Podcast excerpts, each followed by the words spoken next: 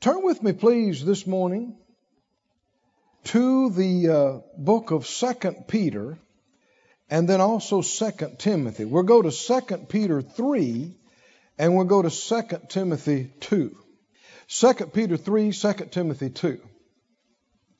Now, if you're uh, new to the church and new with us, obviously you can't cover everything every Sunday or every Friday or every time we get together. We'll be on a subject for a length of time and then we'll go to the next one that we believe the Lord directs us to. But if you've got questions about issues and areas and subjects, there likely is some input and answers of things we've already taught in times past, and it's available to you at no charge.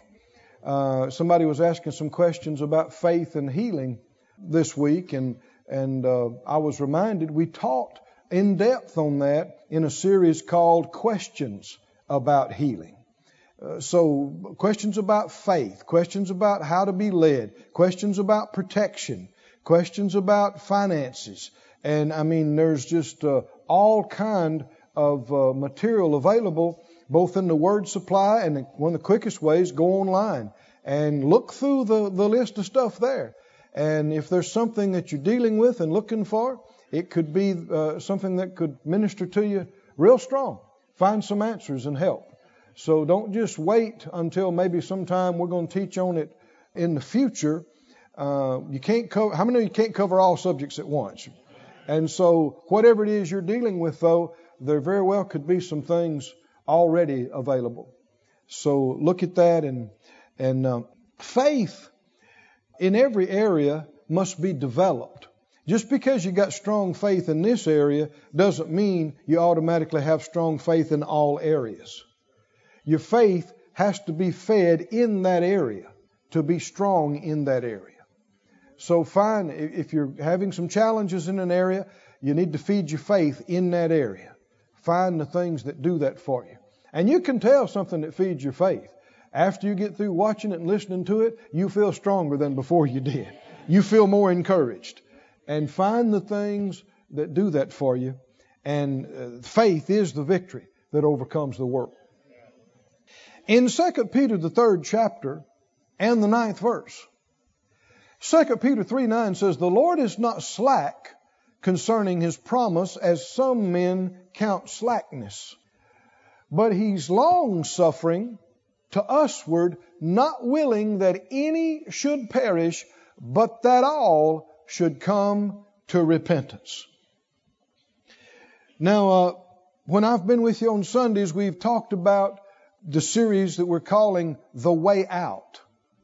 And the way out is repentance. And you see that in this verse that uh, God's not willing that any should perish. What's the alternative to perishing? But that all should come to repentance. Now, not everybody views repentance in a positive light. I mean, if you said we're going to have a, uh, a seminar on prosperity, well, you might get a good turnout. If you say we're going to have a seminar on repentance, maybe not the same turnout. And yet, and yet, if we really understood it, and what's available to us through this and what a gift it is, we would want to know everything we could find out about it. Because it is the way out when there is no other way out. And so, uh, let me remind you what we've already looked at. We've already covered a lot of ground on this, and this is your first time to be with us again. Go back and get the previous sessions. Go online and get them. It won't cost you anything. And around here we have a saying, no cost means no excuse. for not getting it, not knowing it, not having it. God's not willing that what? Any, Any should perish. Now, that just contradicts a lot of preaching, doesn't it? Because there's a whole lot of folks, whole lot of ministers that have stood up in pulpits and said some form or another that people were being destroyed, people were perishing from poverty or lack or uh, emotional distress or family problems or physical problems, and people uh, have said that some way or another that was God's will. That they were being taught things and it was developing piety in them, and, and it's just not true. I said, It's just not true. Destruction is not from God. Perishing is not God's will. How many is it His will to perish? Do we believe this verse? Yes. Said out loud, Our good God, Our good God is, not willing, is not willing that any should perish. any should perish. True or not true? True. How many believe this is absolutely true? Then anybody that's perishing, that's happening contrary to the perfect will of God. We know it's happening, but we need to acknowledge it's happening contrary to the perfect will and plan of God. And all of the tragedy and atrocity that's going on on this earth right now is not because it was God's will and plan. God made everything the way He wanted it in the beginning. Have you ever have you read the Genesis account? And everything that He made was very good. Right? And all that happened afterwards as a result of sin and the curse was not an improvement on God's original design. No, no, and it was not a perfection to His plan. No, all of the terrible things going on down here right now are because man has a free will. And man has chosen contrary to God's will and plan and we see the result of all the, the aftermath of curse and sin and destruction. What's God's will again? Tell me out loud. He's not willing that what?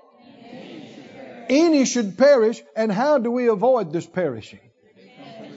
But that all should come to repentance. 2 Timothy, the second chapter. 2 Timothy, the second chapter, and the uh, 23rd verse, I believe it is, 223. 2 Timothy 2:23, he said foolish and unlearned questions avoid, knowing they do gender strifes. Did you know there's a lot of things you should not get involved in?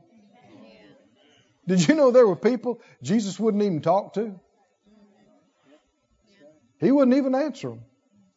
Wouldn't even talk to them. And you and I need to be aware of situations that are only going to be strife and embroiled and entangled in difficulty. And when everybody gets through fussing and hollering and yelling at each other, they're going to be worse off than before they started. And if we were wise, we wouldn't even get involved in it. Foolish and unlearned questions avoid, knowing they do gender strife. Instead of trying to answer every question, we need to realize some questions are just foolish and need to be ignored. That'll set you free. You don't have to answer all questions. You don't have to figure out every situation. There's lots of times things come up, and I remind myself of how glad I am I'm not God. I think, hey, this is not my issue. He's the judge. I don't have to figure this out. I don't have to make a judgment call on this. I don't have to. It's freedom. It's freedom. I've had people ask me before. I've had people try to corner me and say, Now, Brother Keith, what do you think about this? And I've said, I don't. they said, I'm sure you have an opinion. I said, I refuse to. I was tempted to have one. and I cast it down. There's a lot of things I don't need to have anything to say about. It's none of my business. I'm not their judge. It's nothing to me. That's between them and God. I need to stay out of it. I don't need to have an opinion about it. Foolish and unlearned questions do what? Avoid. Them. Knowing that they gender, they start strife. They cause strife. Keep going. The servant of the Lord must not strive. Are you a servant of the Lord? Yes. But be gentle unto all men, apt to teach and patient. I know one time a fellow, he was really he didn't like something I taught, and uh, and he's letting me know about it. He said, "I don't like you. I don't like what you teach. I don't believe in it. I don't like." I, I, and he went on and on, and I just smiled and I said, "You just don't know me." I said, "If you knew me, you'd like me." I think that made him more mad than all the other stuff. but just because somebody else is having a meltdown, does that mean you have to have one? Or can you be gentle Can you? Even when other people trying to be mean, to, you don't have to do that. Now it's tempting. When people get upset and they say ugly things, man, it pulls on your flesh to respond in like kind. But it's a mistake. I said it's a mistake. Don't let it pull you in. Keep going. In meekness instructing those that oppose themselves, if God peradventure will give them what? Repentance. Give them repentance. Repentance is a gift. A gift from God. Said out loud, repentance, repentance. is a gift from God. It's a gift from God. It's a gift from God. Repentance to the acknowledging of the truth. Verse 26 and that they may recover themselves out of the snare of the devil who are taken captive by him at his will. The Lord gave me a phrase some years ago and reminded me of it uh, again last night. When we repent, the devil loses his grip. Can you see that here? So this is a picture of individuals who were trapped by the devil. They were trapped believing and saying lies. They were trapped in pride and unwillingness to be corrected and to change. And they were trapped, captive. But God gave them the gift of the opportunity and the heart to repent. And they acknowledged the truth. And they said, Lord, I've been wrong. You're right. this is wrong. I repent. I ask you to forgive me. I want to get it right. And just like that, the devil lost his grip on them. Come on, can you see that? The grace of God flowed into them and the devil lost his grip and they're free. Nobody had to pray for them. Nobody had to counsel them. They recovered themselves out of the grip and snare and trap of the devil because they were willing to repent. Somebody say, Thank you, Lord. Thank you, Lord. Thank you, Lord. Go with me to the book of Luke, please. The book of Luke. And the 13th chapter. Luke 13 and verse 1. Luke 13, 1, there were present at that season some that told Jesus of the Galileans whose blood Pilate had mingled with their sacrifices a brutal thing. These individuals were at the temple offering their animal sacrifices, and for some reason, Pilate sent armed men who slayed the people just like the animals were being slain. And they were present, and they told him that, verse 2. Jesus said, Suppose you that these Galileans were sinners above all Galileans because they suffered such things? This deals with one of the big questions that you hear people kick around. Why do these kind of tragedies happen to some people and not to others? Why do terrible things happen to what some people might say good people or just average people or uh, and they're saying Jesus said, "Do you think these were worse people?" Than everybody else living there that didn't happen to, but it happened to them because they were worse. Verse 3 I tell you no. Jesus said no. It didn't happen to them because they were worse people. But what's the thing to emphasize? But except you repent, you shall all likewise perish. Is there an alternative to perishing? Being destroyed. What is it? Repentance. Repentance. Repentance. Verse uh, 4. He said, or, this was like us watching the news today, and we saw a building collapsed. Everybody in the area knew about it. The Tower of Siloam fell. And it fell on 18 people that happened to be there when it collapsed, and it killed them. He said, Do you think that those 18 that the tower fell on were worse people? They were worse sinners than everybody else that lived around there because that tower fell on them and killed them that day? Verse 5, what did Jesus say? No. I tell you no. But except you repent, you shall all likewise perish. Now, what I've seen is that so many times people are asking the wrong questions when it comes to tragedies happening. And people are attributing things to God that God didn't do. Big, big mistake.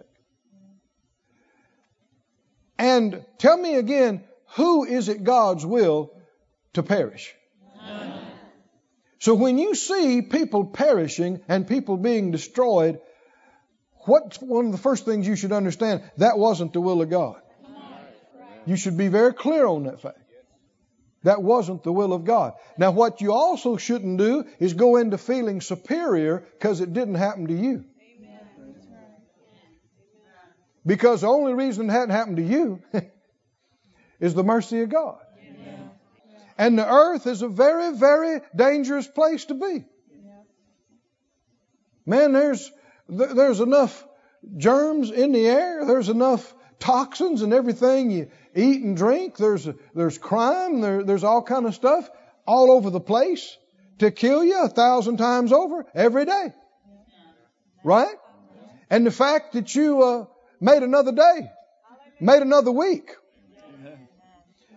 wasn't because you're smarter or better than everybody else. It was the mercy of God. And if you don't get judged and destroyed, having made mistakes like other people too, it would be because of one reason. Because you repented. You repented and you judged yourself and you didn't get judged. Not because you'd done everything perfectly, but because of grace and mercy, because you repented. Somebody say, Thank you, Lord. Thank you, Lord. What we see in situation after situation, well, let, us look at this again. Is he saying that similar destruction could be prevented if people repented? He is. Prevent means to get ahead of, to deal with beforehand.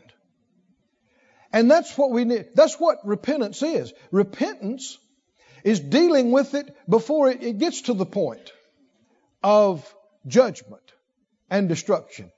If you judge yourself, what what'll happen? You're not going to be judged. But if you refuse to repent and it goes far enough and long enough, judgment and destruction. The Master's revealing that had those individuals repented, those tragedies could have been prevented, could have been avoided. And you and I, instead of being afraid that that kind of thing could happen to us at any time, we can be confident of protection if we will repent when something comes up. Just that simple. When something comes up, we miss it, we get off, whatever the case might be, when we know it in our heart, if you want to stay safe, if you want to stay protected, what do you need to do? Repent immediately. Don't wait. Get right. Judge yourself. And stay underneath the shadow of the wings of the Almighty. Right? Stay protected. Uh, he's our shepherd. And if you're a smart little sheep, you will stay very close to the shepherd because it's the independent sheep, the hard headed, stubborn sheep that won't listen. The shepherd goes left, but no, they have to go right. That trail afar off. How many know what happens to the sheep that separate from the, the flock? and independently go their own way away from the leadership and protection of the Good Shepherd. That's wolf snacks. Leopard lunch. The devil is seeking whom he may devour. He may not devour everybody. Isn't that good news? Well, whom may he devour? Independent, hard headed, won't repent sheep. That's the ones he can devour. How about you? I, am decided I don't want to be wolf snacks. I, I, I don't want to be destroyed. I want to be spared. Huh? You too? I, I want to be kept. Year after year. I want to run my whole race, finish my whole course. Now go with me, if you would, to the book of Job. Can any good thing come out of Job? yes, there can. Job is a tremendous writing, inspired of God. One of the oldest books in the Bible, we're told, one of the most ancient. And there is so much light, so much revelation and truth. Looking at their situations and the darkness they were in, and pointing the way to redemption and Jesus. It's a story of restoration that was based on repentance. I gave you the punchline ahead of time so that you'll know what we're looking for as we go through it. Now, the book of Job is 42 chapters. And I don't think we could get through it chapter by chapter this morning. You want to? Huh? I'm looking around. You know, uh, certainly preachers can go too long. But uh, a lot of folks just don't have a proper concept about the Word of God. Who said a 20 minute sermonette was how it's supposed to be? Where'd that come from? We see times when Jesus preached all day. We see times when Paul preached all night long. All night long. Hmm? And, and it wasn't so amazing that people uh, couldn't drift in their attention. The one young man fell asleep during right in Paul's message and fell out the window. Remember that? So it wasn't just electrifying. and yet it was God. How many believe what was happening that night was God? God was talking to him through Paul. And it was precious because some things were going to happen soon where they wouldn't get to see him. Wouldn't get to be around him. I don't know today how much I'll see you in the future. Are you me, right? These are precious times. And uh, certainly, you know, anybody could blabber on about nothing and, and just waste time and wear everybody out. But if the Spirit of God's in it, and light and life is coming through it, we ought not be in a rush to get away from that. Now, uh, in the book of Job, the first chapter, we see where we actually get a behind the scenes look at the angels of God and the enemy, the adversary, coming, and God saying to uh, the adversary, Have you considered my servant Job as a perfect man, upright man? And some people misunderstood that. Uh, the original Young's literal, for instance, says, Have you set your heart on my servant Job? God didn't bring Job up to the devil and invite him to attack him.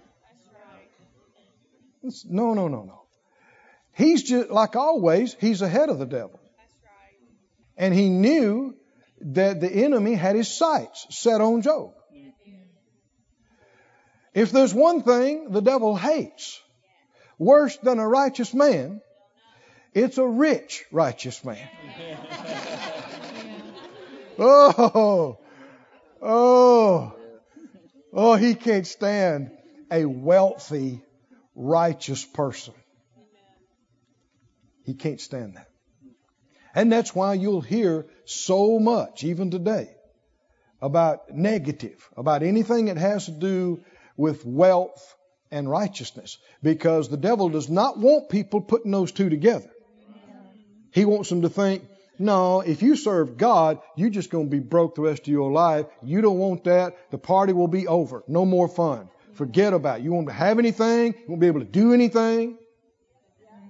I've had men sit across the desk from me years ago and cry and say, I know I'm called to the ministry. But they, they, were, they were trying to do things in business and wasn't being successful at it. And this man said, I know I'm supposed to be in the ministry. But then he, he kind of clenched his jaw. He said, But I, uh, my dad was in the ministry. and we were broke all our life, and I'm not going to live like that. I'm not going to live like that. See, he believed a lie. He believed he couldn't serve God and have anything. And the devil wants the whole world to believe that. But Job was rich. He was, by today's standard, a billionaire. He was the richest man in the East. Job, a man of God, a righteous man. So that don't even sound right to people today, does it? A righteous billionaire. People are going, no, no, no. No, no. It's harder for a camel to get through the eye of a needle than a rich man to get to heaven. Those that trust in riches. Read the whole chapter, please. It's not money's not the root of all evil. The love of money. The love of money. And you can be full of that and not have ten dollars. Right. If you can love money and not have any, then you could have some and not love it. You could. Possible. But anyway, without going into a lot of detail, the enemy got judgment against him and attacked him. And his uh, stuff was stolen, his herds were stolen, his kids were killed in a storm, what, what people today would call a freak windstorm. And from looking at the scriptures, we know the devil was behind it. Wonder if the devil's been behind any other windstorms, and tornadoes. And, certainly. And yet people, insurance call it acts of God. Why not call it what the Bible said? Acts of the devil. Oh, the devil does not want anybody to know he's behind these things. He'd prefer you to believe there is no devil. And of course, blame everything on God so you don't like God and you stay away from God because you're scared of Him and believe He's bad and all this other kind of stuff. But anyway, afterwards, the, you know, Job did not curse God. And so, uh, the enemy comes against him again. Did you know Revelation says that the adversary is the accuser of the brethren? He's always trying to accuse you and me of something and get some kind of a judgment against us. He's a sorry cuss, isn't he? I'm not going to shed one tear when he gets what's coming to him. How, how about y'all? Oh, he, he's evil. And uh, he said, skin for skin, everything a man has, he'll give for his life. And, and the Bible said Satan went forth and smote Job with sore boils from the crown of his head to the sole of his foot. Who, who did that to, to Job? Bible said specifically, Satan did it. Wonder if Satan's made people sick since then. Wonder if it's happened again. The Bible said uh, in Acts 10:38 how God anointed Jesus of Nazareth who went about doing good and healing all who were oppressed of the devil. For God was with him. The Bible says everybody Jesus healed and ministered to, their sickness was satanic oppression. Not God put it on them to teach them something. Satanic oppression. How many think we ought to believe the Bible instead of religious ideas that men made up? Well, um, after this happened, Job 1, are you there? And verse 20. Job 120, after all this happened, Job arose and rent his mantle and shaved his head and fell down on the ground and worshiped. He said, Naked came I out of my mother's womb, naked shall I return. The Lord gave, the Lord's taken away. Blessed be the name of the Lord. In all this Job sinned not, nor charged God foolishly. Now, just we'll talk about this later as we go. In uh, the second chapter and the tenth verse, his wife encouraged him to curse God and die, which is exactly what the devil told God he would do. So we know Job's wife is being a mouthpiece for the devil. She's saying exactly what the devil said, and trying to influence him through his wife. And Job said, You speak like a, a foolish woman. She'll receive good at the hand of God and, and not receive evil. Now, I know that don't sound right to you, and there's some things that's not right about it, but this is all the light Job had. That's right. And he didn't, if you walk in in all the light you have, that's all you can do. And God accepts you if you're sincere with what you know. And uh, the Bible said, after that happened, Job didn't sin with his lips. Job's three friends heard of all this evil that had come upon him. And they came everyone from his own place. Eliphaz the Temanite, Bildad the Shuhite, Zophar the Naamathite, for they made an appointment together to come mourn with him and comfort him. And when they lifted up their eyes afar off and knew him not, they didn't recognize him. They lifted their voice and wept. And they rent every one his mantle and sprinkled dust on their heads toward heaven. And they sat down with him on the ground seven days and seven nights, and none spoke a word to him, for they saw that his grief was very great. We'll see later on that he didn't enjoy their company so much. But right now, they came, what did they come to do? They came to comfort him, and during a whole week, and didn't say a word. And he knows they're there. He knows why they're there. He knows they care. And so they are, they are trying to be and probably are a strength to him at this point. Until they started talking.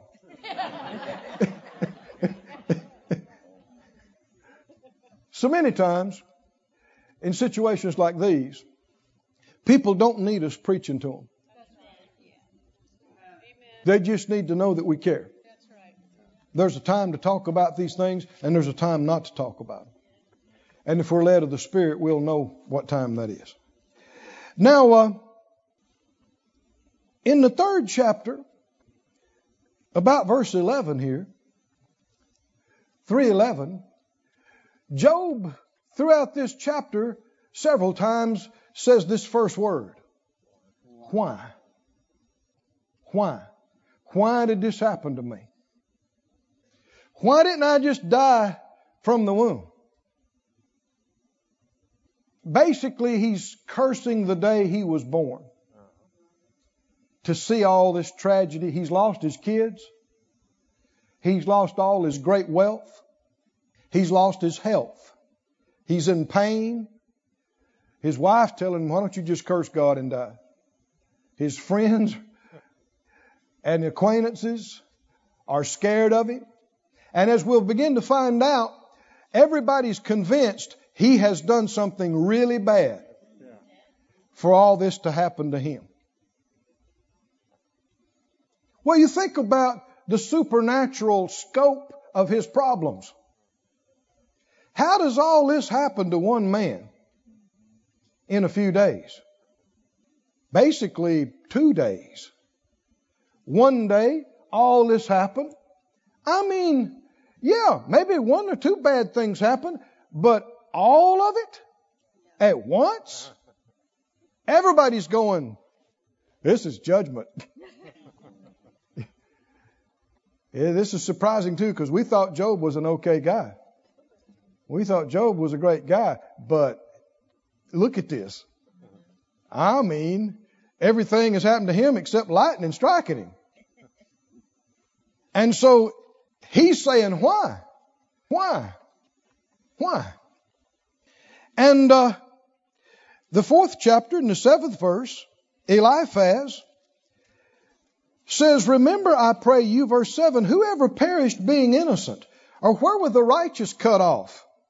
Even as I've seen, they that plow iniquity and sow wickedness reap the same. By the blast of God they perish, and by the breath of his nostrils are they consumed.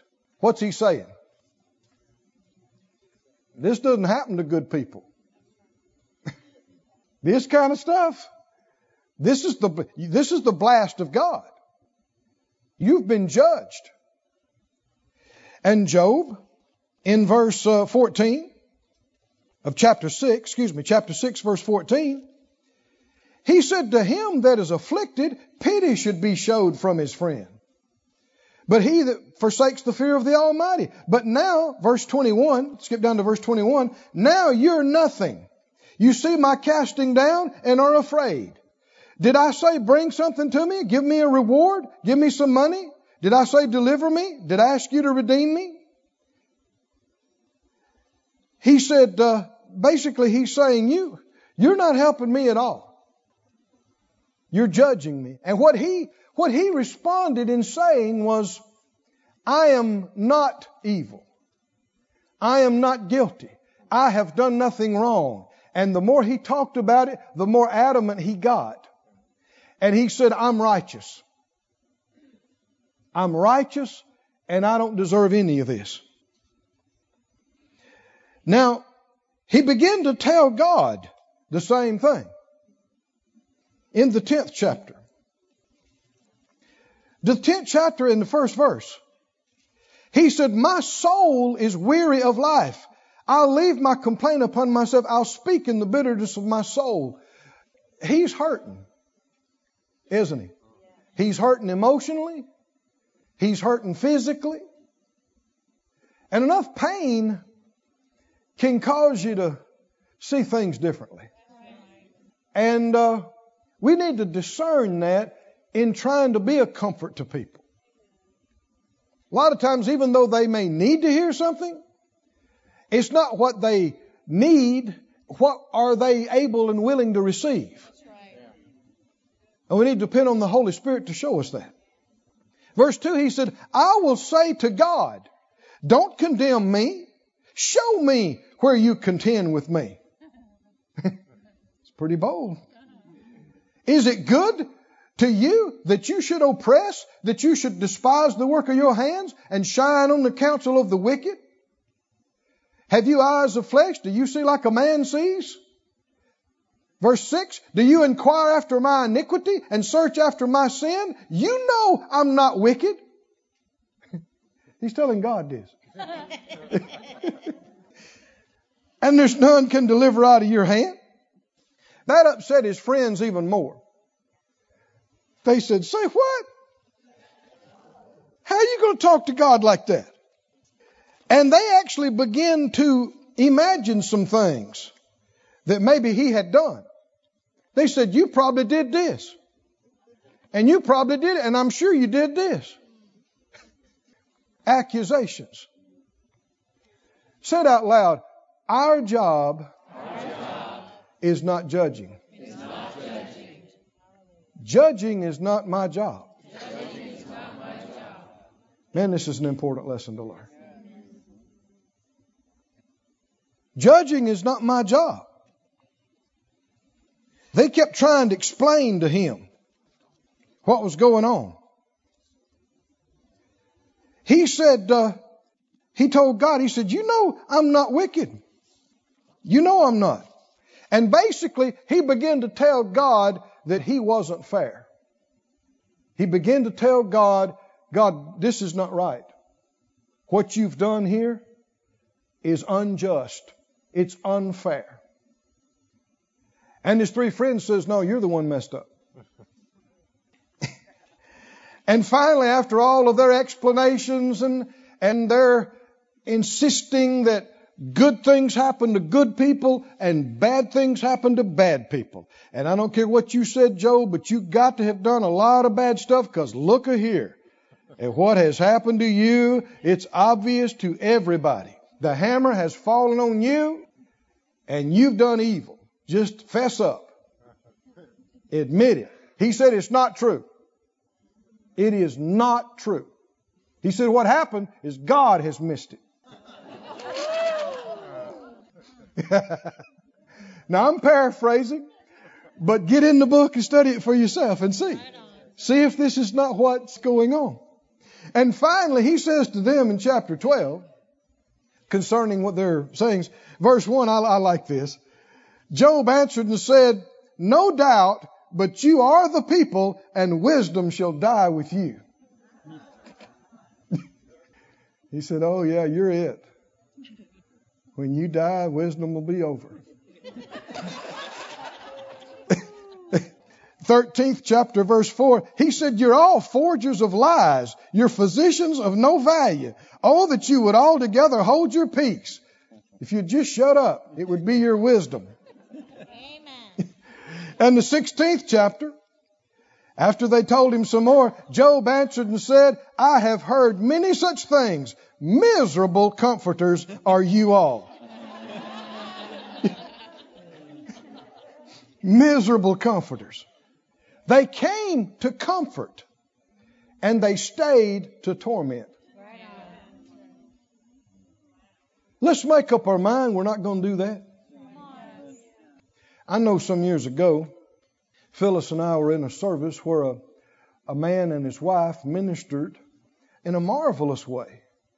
He uh, preached, and then she gave some words of knowledge and things after he preached.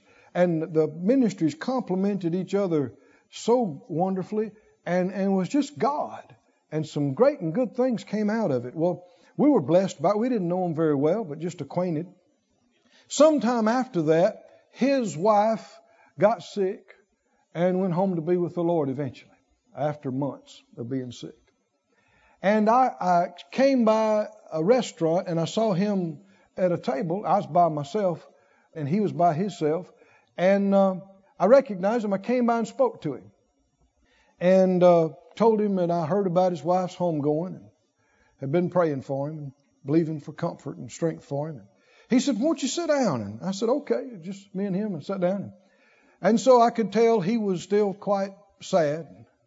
And um, he began to tell me, he said, You know, there was some young preachers that uh, came by and saw me, and and he said, uh, You know, we we were never that strong talking about faith and healing things, and we saw healings and knew God healed. They were a, a little bit different camp from some of us. And he said they they told me if my wife had had enough faith, she wouldn't have died. He said that didn't help me, brother Keith. Right on. I said I'm sure it didn't. I'm sorry. You know, that's the kind of thing we're seeing here.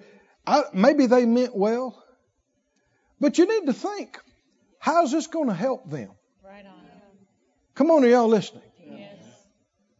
How's this going to help them? And you know, unless you've been through something yourself and overcome it yourself, ain't no need you telling us what you would do and could do. Right? I, I, Phyllis and I have dealt with these kind of things for decades now, and, and uh, I fully understand. There's a whole lot of situations. It gets a lot easier to die and go to be with the Lord than to fight and stay. You get tired. It, and it's a challenge. And it, it takes strength and faith to overcome where most people don't. And if somebody doesn't, it's not time to judge. And you've never done it yourself either. Come on, are y'all listening to me, saints? We, we need to beware of trying to talk principles and trying to talk hard line. Sure, God can do anything. Nothing is too hard for Him. But we don't receive according to what God can do. Right. We receive according to our faith. And our faith is at all different levels. Right? I used to work in the healing school there, Brother Kenneth Hagin's ministry. And so we were dealing with people on a daily basis that were pronounced terminal, incurable. And we're not against the doctors. You understand that? I believe a man or woman can be called to the medical profession to help people just like I'm called to preach. I believe a man or woman can be graced of God, anointed of God to minister to people physically in these areas. Now that don't mean they can fix everything. And it don't mean that you should look to them uh, and put all of your faith in a man. Right? But certainly thank God they can help you with something natural too. But uh, there was a man that came to us and he was in the last stages of a disease. We were seeing people healed. And uh, he stayed with us, I think, two or three weeks. And uh, they left. And later on, I got a, a letter from him. Actually, yeah, it was from him and his wife. And she told me at the beginning of it that he had gone home to be with the Lord. But she said he wanted me to communicate this to you. And so here's his words in the letter. And he uh, he had said, uh, Brother Keith, if you're getting this, then I'm shouting the victory with the Lord. And uh, I want you to know, he said, that I know that healing is God's perfect will. And I know that long life is God's perfect will. And uh, I, he said, I, I just, well, I, I, won't go into all the other things he said, but he said, uh, you know, obviously, if you're getting this, then I'm going home to be with the Lord. He said, but I want you to, I don't want you to feel bad. He said, I want you to know that those weeks I was there with you were some of the most precious of my life. And if I didn't get everything physically, I want you to know this. I got back to God. And I'm closer to Him than I've ever been. And my joy and peace in Him is stronger than it's ever been. That's victory. Come on, are you listening to me, saints? That's victory. And to fight the good fight, irrespective of the outcome, is honorable. It sure beats just throwing up your hands and quitting. Not even trying, doesn't it? And so the thing is, in situations like this, you never want to be judgmental. And you never want to tell people so adamantly what they have to do or should do, and you've never done it yourself. You, you've not overcome something like that yourself. And so this was happening with Job and his three friends. And that's why he tells them, he said, You, you guys are miserable comforters. you, not good. And in the 13th chapter of Job, turn there, please. 13th chapter of Job and the 15th verse. Job makes this statement that is quoted, parts of it are quoted sometimes. Though he slay me, yet will I trust him. Now, you really, this whole book of Job, these, especially these uh, first 39 chapters or so, not everything these people said about God is right. God Himself said a number of things they said about Him was wrong.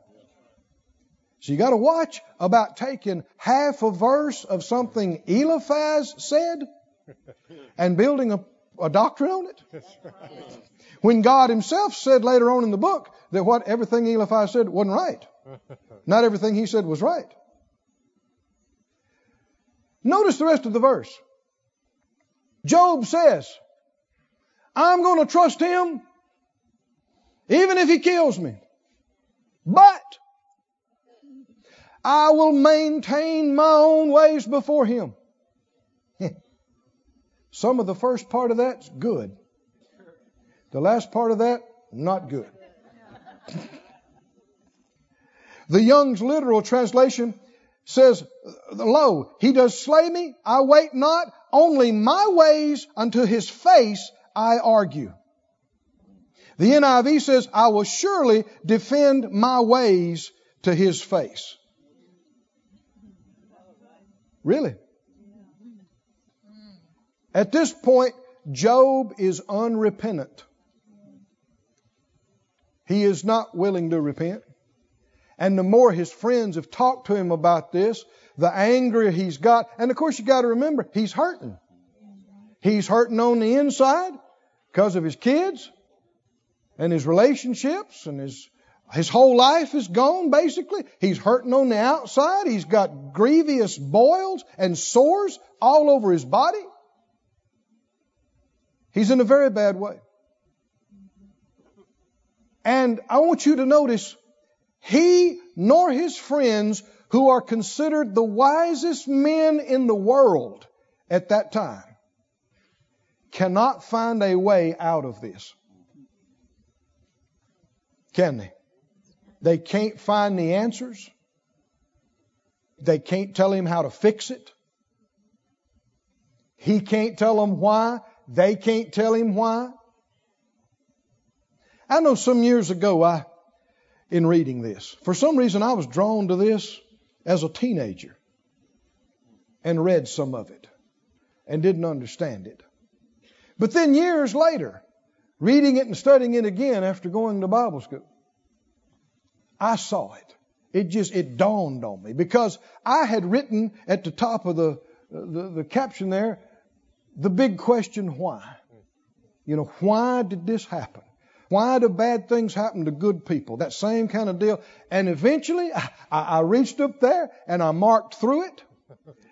And I said, the question is not why. That's not the issue. That's why folks can't get the answer. Because they're asking the wrong questions. You know what the issue is? The issue is what you do when you don't know why. That's the issue. Because that's when your faith in the character of God is challenged and tried. And that's when you'll be tempted to accuse Him of being unfair or being unfaithful. And it'll never be so that He was unfair or He was unfaithful. Let me tell you what'll get you through the toughest places in life through the worst this earth and life could ever dish out to you. He was experiencing some of the worst. You know what'll get you through the worst? You look up through your tears. You look up through the confusion. You look up through all the junk and stuff that people are trying to explain and tell to you, and you look up and you say, Lord, I don't understand why. I don't understand why, why not, how? How come? But I know this. You're a good God. You're a good God. I'll believe it to my last breath and beyond. You're a faithful God. You're a fair God. Come on, are you listening? You're a just and a good God.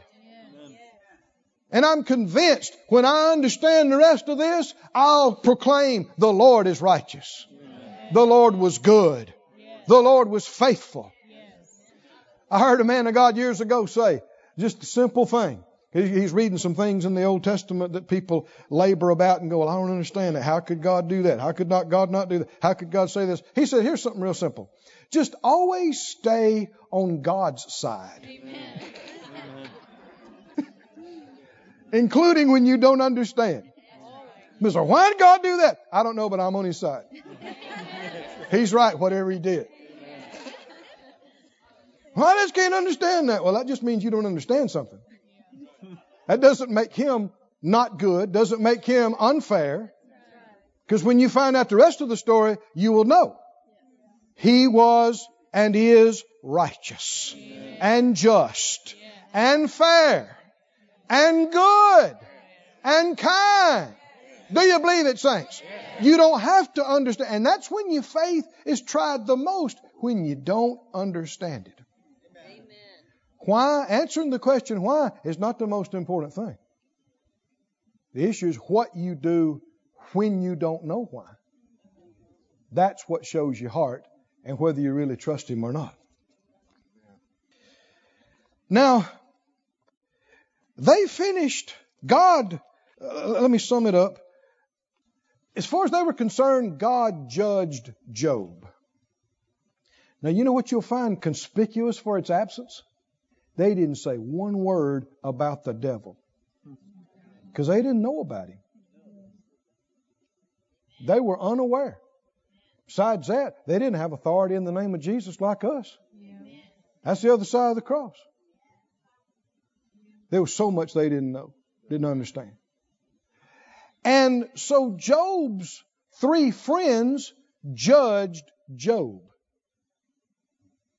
And Job judged God of being unfair. And if you skip to the 32nd chapter, we'll answer the question who's right? Are y'all okay? Yeah. Now, you might not have been planning on getting all this this morning, but you know we don't just play around over here, don't you? I mean, we. Are there answers here? Serious answers. Can you see what a dilemma they're in? Can they find a way out of this mess? They don't see any way out. They have said everything they know. They've done everything they know. Job nor his three friends, they see no way out of this. Is there a way out? Come on, help me. Is there a way out? Is there a way when there seems to be no way? Is there a way? Is there a way? When the way that seemed to be right to the man and he finds out it's not right and it didn't work, is there still a way? There is a way. In Job 32, verse 1, so these three men ceased to answer Job. Why? Because he was righteous in his own eyes. Now, Job is a good man. God himself says he's a good man. But I don't care who you are, you don't come to God and tell him he's wrong. and hold up your righteousness because our righteousness apart from his is not enough. It's unacceptable. And uh, verse 2 Then was kindled the wrath of Elihu, son of Barachel the Buzite of the kindred of Ram, and you'll find that God spoke through Elihu. Now, this is not one of the three friends. This is somebody else. This is another guy. His wrath was kindled against Job because Job justified himself rather than God. Is that the same as repenting? No, it's not. Job was stubborn about this. He resisted God. He didn't yield to God. And days went by, and pain and agony. His three friends judged him. They didn't help. Also against his three friends was his wrath kindled because they found no answer and yet had condemned Job. They should have been quiet. They didn't have the answer. And they should have admitted they didn't know. So many times, friends, we should just acknowledge, I don't know. I don't see it. I've had people come to me all upset and go, why did this happen or why didn't this happen? And a lot of times I just have to say, I don't know. I've, I've had people say, well, you just don't want to tell me. I said, no, I actually just don't know. you shouldn't be shocked. You, I know you already know. There's a lot of things I don't know. and uh, he began to say, God began to say some things through Elihu. But then it's interesting that uh, go to chapter 40 that there, God's saying some things through Elihu, but it's like he doesn't want to talk through somebody anymore. He's like, stand aside. I'm going to say this myself. and God spoke directly. Whew. Somebody say glory to. Glory to God. Chapter 40, verse 1. Well, let me see, back up to 38. Then the Lord answered Job out of the whirlwind. God Himself spoke. Now put yourself in the situation. He's been hearing these guys go back and forth for the previous days and all the stuff about why this happened to Job. And uh, verse 2 he says, Who is this that darkens counsel by words without knowledge? Who is this talking and don't know anything? Wonder if that's happened again since then. Acting like they got answers and are clueless. Acting like they're wise and don't know how to start. He said, Gird up now your loins like a man, for I will demand of you, and answer thou me. Now, what you'll see here and in some of these other next couple of chapters, when he says that, that's because that's what Job said. Job said, I wish he would, he would appoint me a time and come to me or let me come to him and tell me what I did wrong. And I will present my case to him and I'll tell him and show him my righteousness. Just because you're a good man don't mean you can't mess up and get some wrong ideas and make some mistakes. And, uh, you know, you got to remember how long ago this was. He couldn't say, I'm the righteousness of God in Christ. That wasn't available to him. All he's got that he knows of is him trying to do right and be, be right, be a good man. And he was. God said he was. But, uh, God quotes his words back to him. He says, You want to talk to me? You want to stand up like a man and, and, and shout, Okay, here I am. Have a few questions I want you to answer first. Know if we can talk or not. Where were you when I laid the foundations of the earth? Where were you at then? and verse 5 and 6 and 7 and 8. When I made this and when I did this, and where were you when this happened? And do you understand how this works? And do you understand uh, what caused this and where this came from and why this works this way? And who does this and why this happens and, and why that happens? How many understand Job's answer to every one of these questions was what? I don't know. I don't know. I always wondered about that. No, I, no clue. I don't know. I don't know. And verse 39, he keeps going. Do you know this? Can you do this? Do you understand this? How about this? Chapter 40. Moreover, the Lord answered Job and said, Shall he that contends with the Almighty instruct him? He that reproves God, because Job had reproved God. He had corrected God. He said, God, this is not right. This is not right. What you let happen to me, you, you, have, you have missed it here. he said, uh, let him answer it. Now, I want you to notice something. Through all of this, chapters of God talking to Job, not one time did he tell him, this is why this happened to you. He told him everything except that. Why? Because the issue is not just why it happened. The issue is what you do when you don't know why. That's when we find out if you really trust Him or not. If you have faith or not. But is there a way out? No matter what happened. Is there a way out? We're about to see it. We're about, we see, right, come on, are you, are you reading? Job answered the Lord and said, what do you think he's going to say now? What do you think? What, what do you say? Though he slay me, I'll trust him. Yet I will maintain my own ways. I will defend my position before him. You think that's still there? Huh?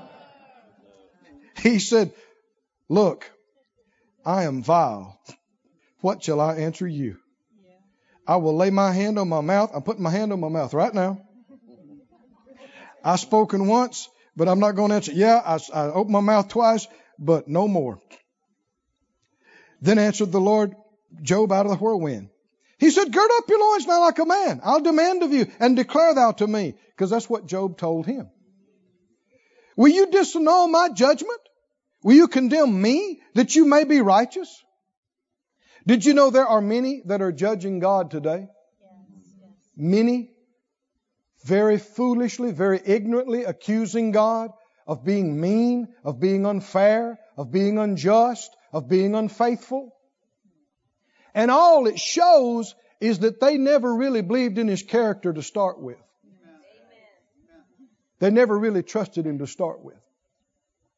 If you really trust somebody, you really believe in somebody, you don't start accusing them the first problem comes up. Has anybody made up their mind? What are we going to do? We're going to stay on God's side.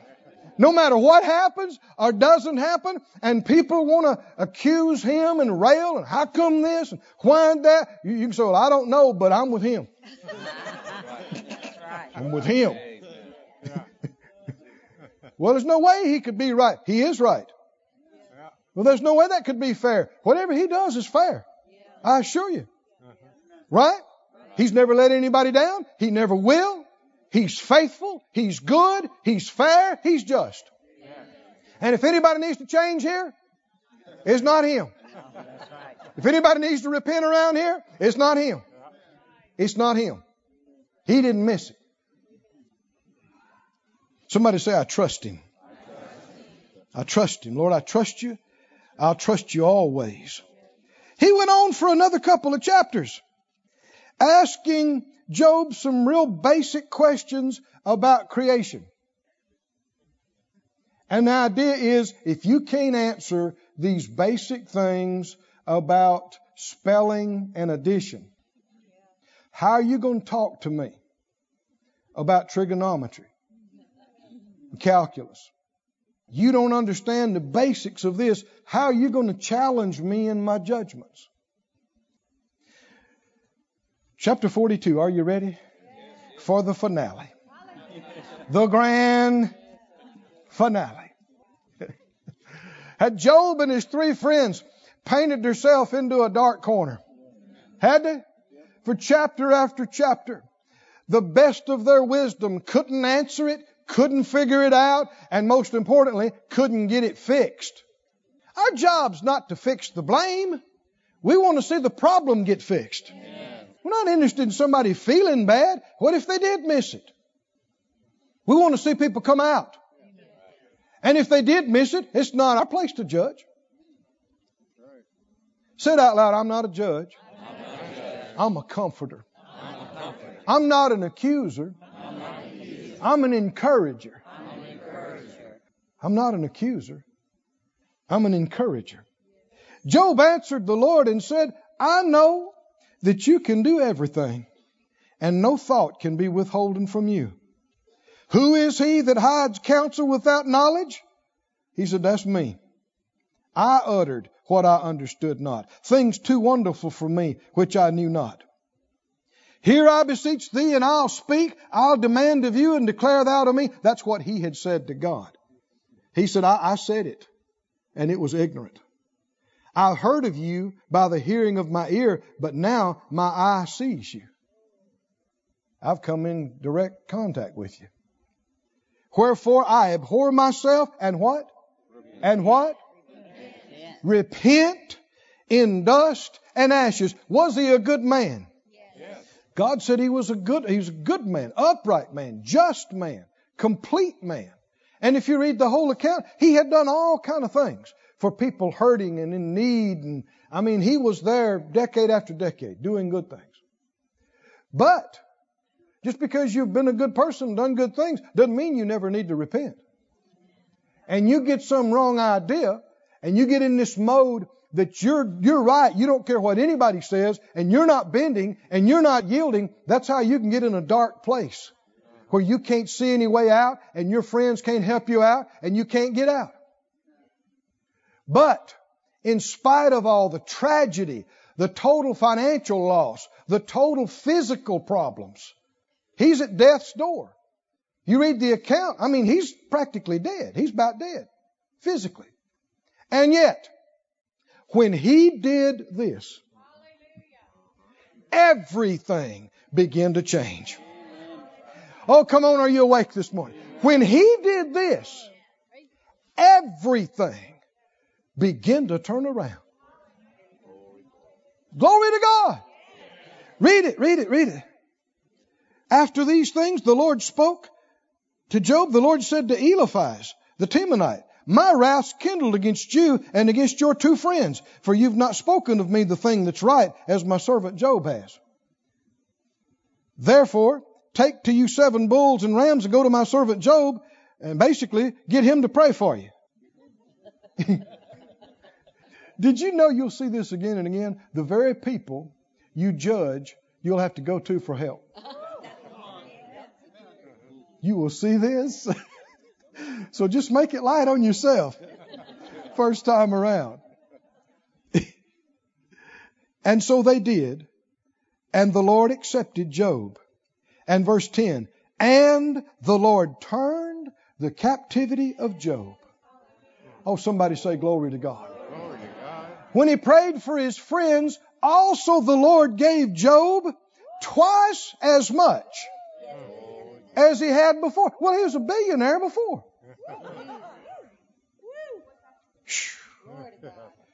Then came there to him all his brethren and all his sisters and all that had been of his acquaintance, and they ate bread with him. They bemoaned him and comforted him over all the evil the Lord had brought upon him. We know it was allowed. Every man also gave him a piece of money and gave him an earring of gold. And the Lord blessed the latter end of Job more than his beginning. For he had 14,000 sheep and 6,000 camels and a thousand yoke of oxen and a thousand she asses, seven sons and three daughters. And says his daughters, verse 15, uh, no daughters were so fair as his, so beautiful. Verse 16, after this lived Job a hundred and forty years. After this. Somebody say just like poor old Job.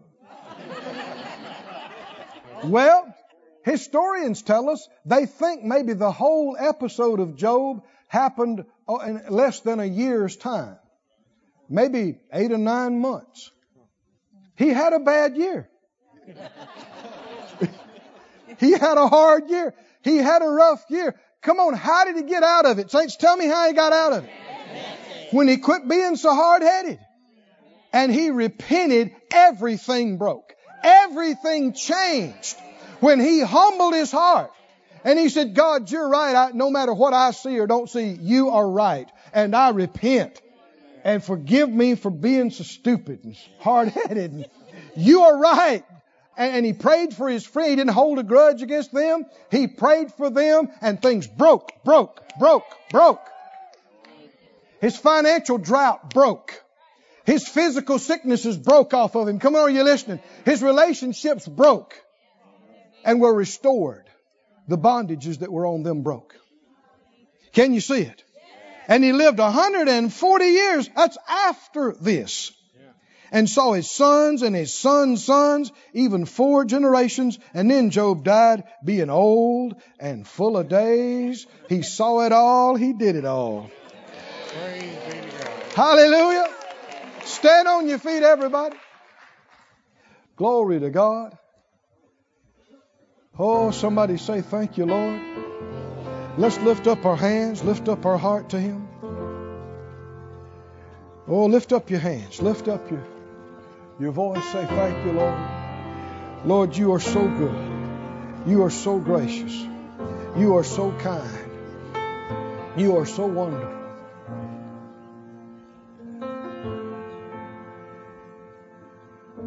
Say it out loud, Father God. We are convinced, fully persuaded, no matter what we see, don't see, understand, or don't understand, you are a good God. You are a fair God. You are the faithful God. And I will trust you and not doubt you. I will cling to you and not accuse you, no matter what. Hallelujah. Said out loud, Father, forgive us. Forgive me for any times I've been stubborn, unwilling, unrepentant, or slow to repent. And any, any of those times that it was hard, I know that was not you. That was not your will. And I thank you that you'll always bring us out when we humble ourselves before you. Oh, thank you, Lord. Just lift your hands and voices and praise Him some more. Lift your voice. Lift your hands. Oh, Father, we worship you. Oh, Father, we give you glory. We adore you. We magnify your holy name, your wonderful name, your good, good name. Thank you. Thank you. Thank you. Thank you. Thank you. Hallelujah. This ministry has been brought to you today free of charge by the partners of Moore Life Ministries and Faith Life Church. If you would like to help send this word to others at no charge, you can become a word sender today. For more information, visit our website at moorelife.org.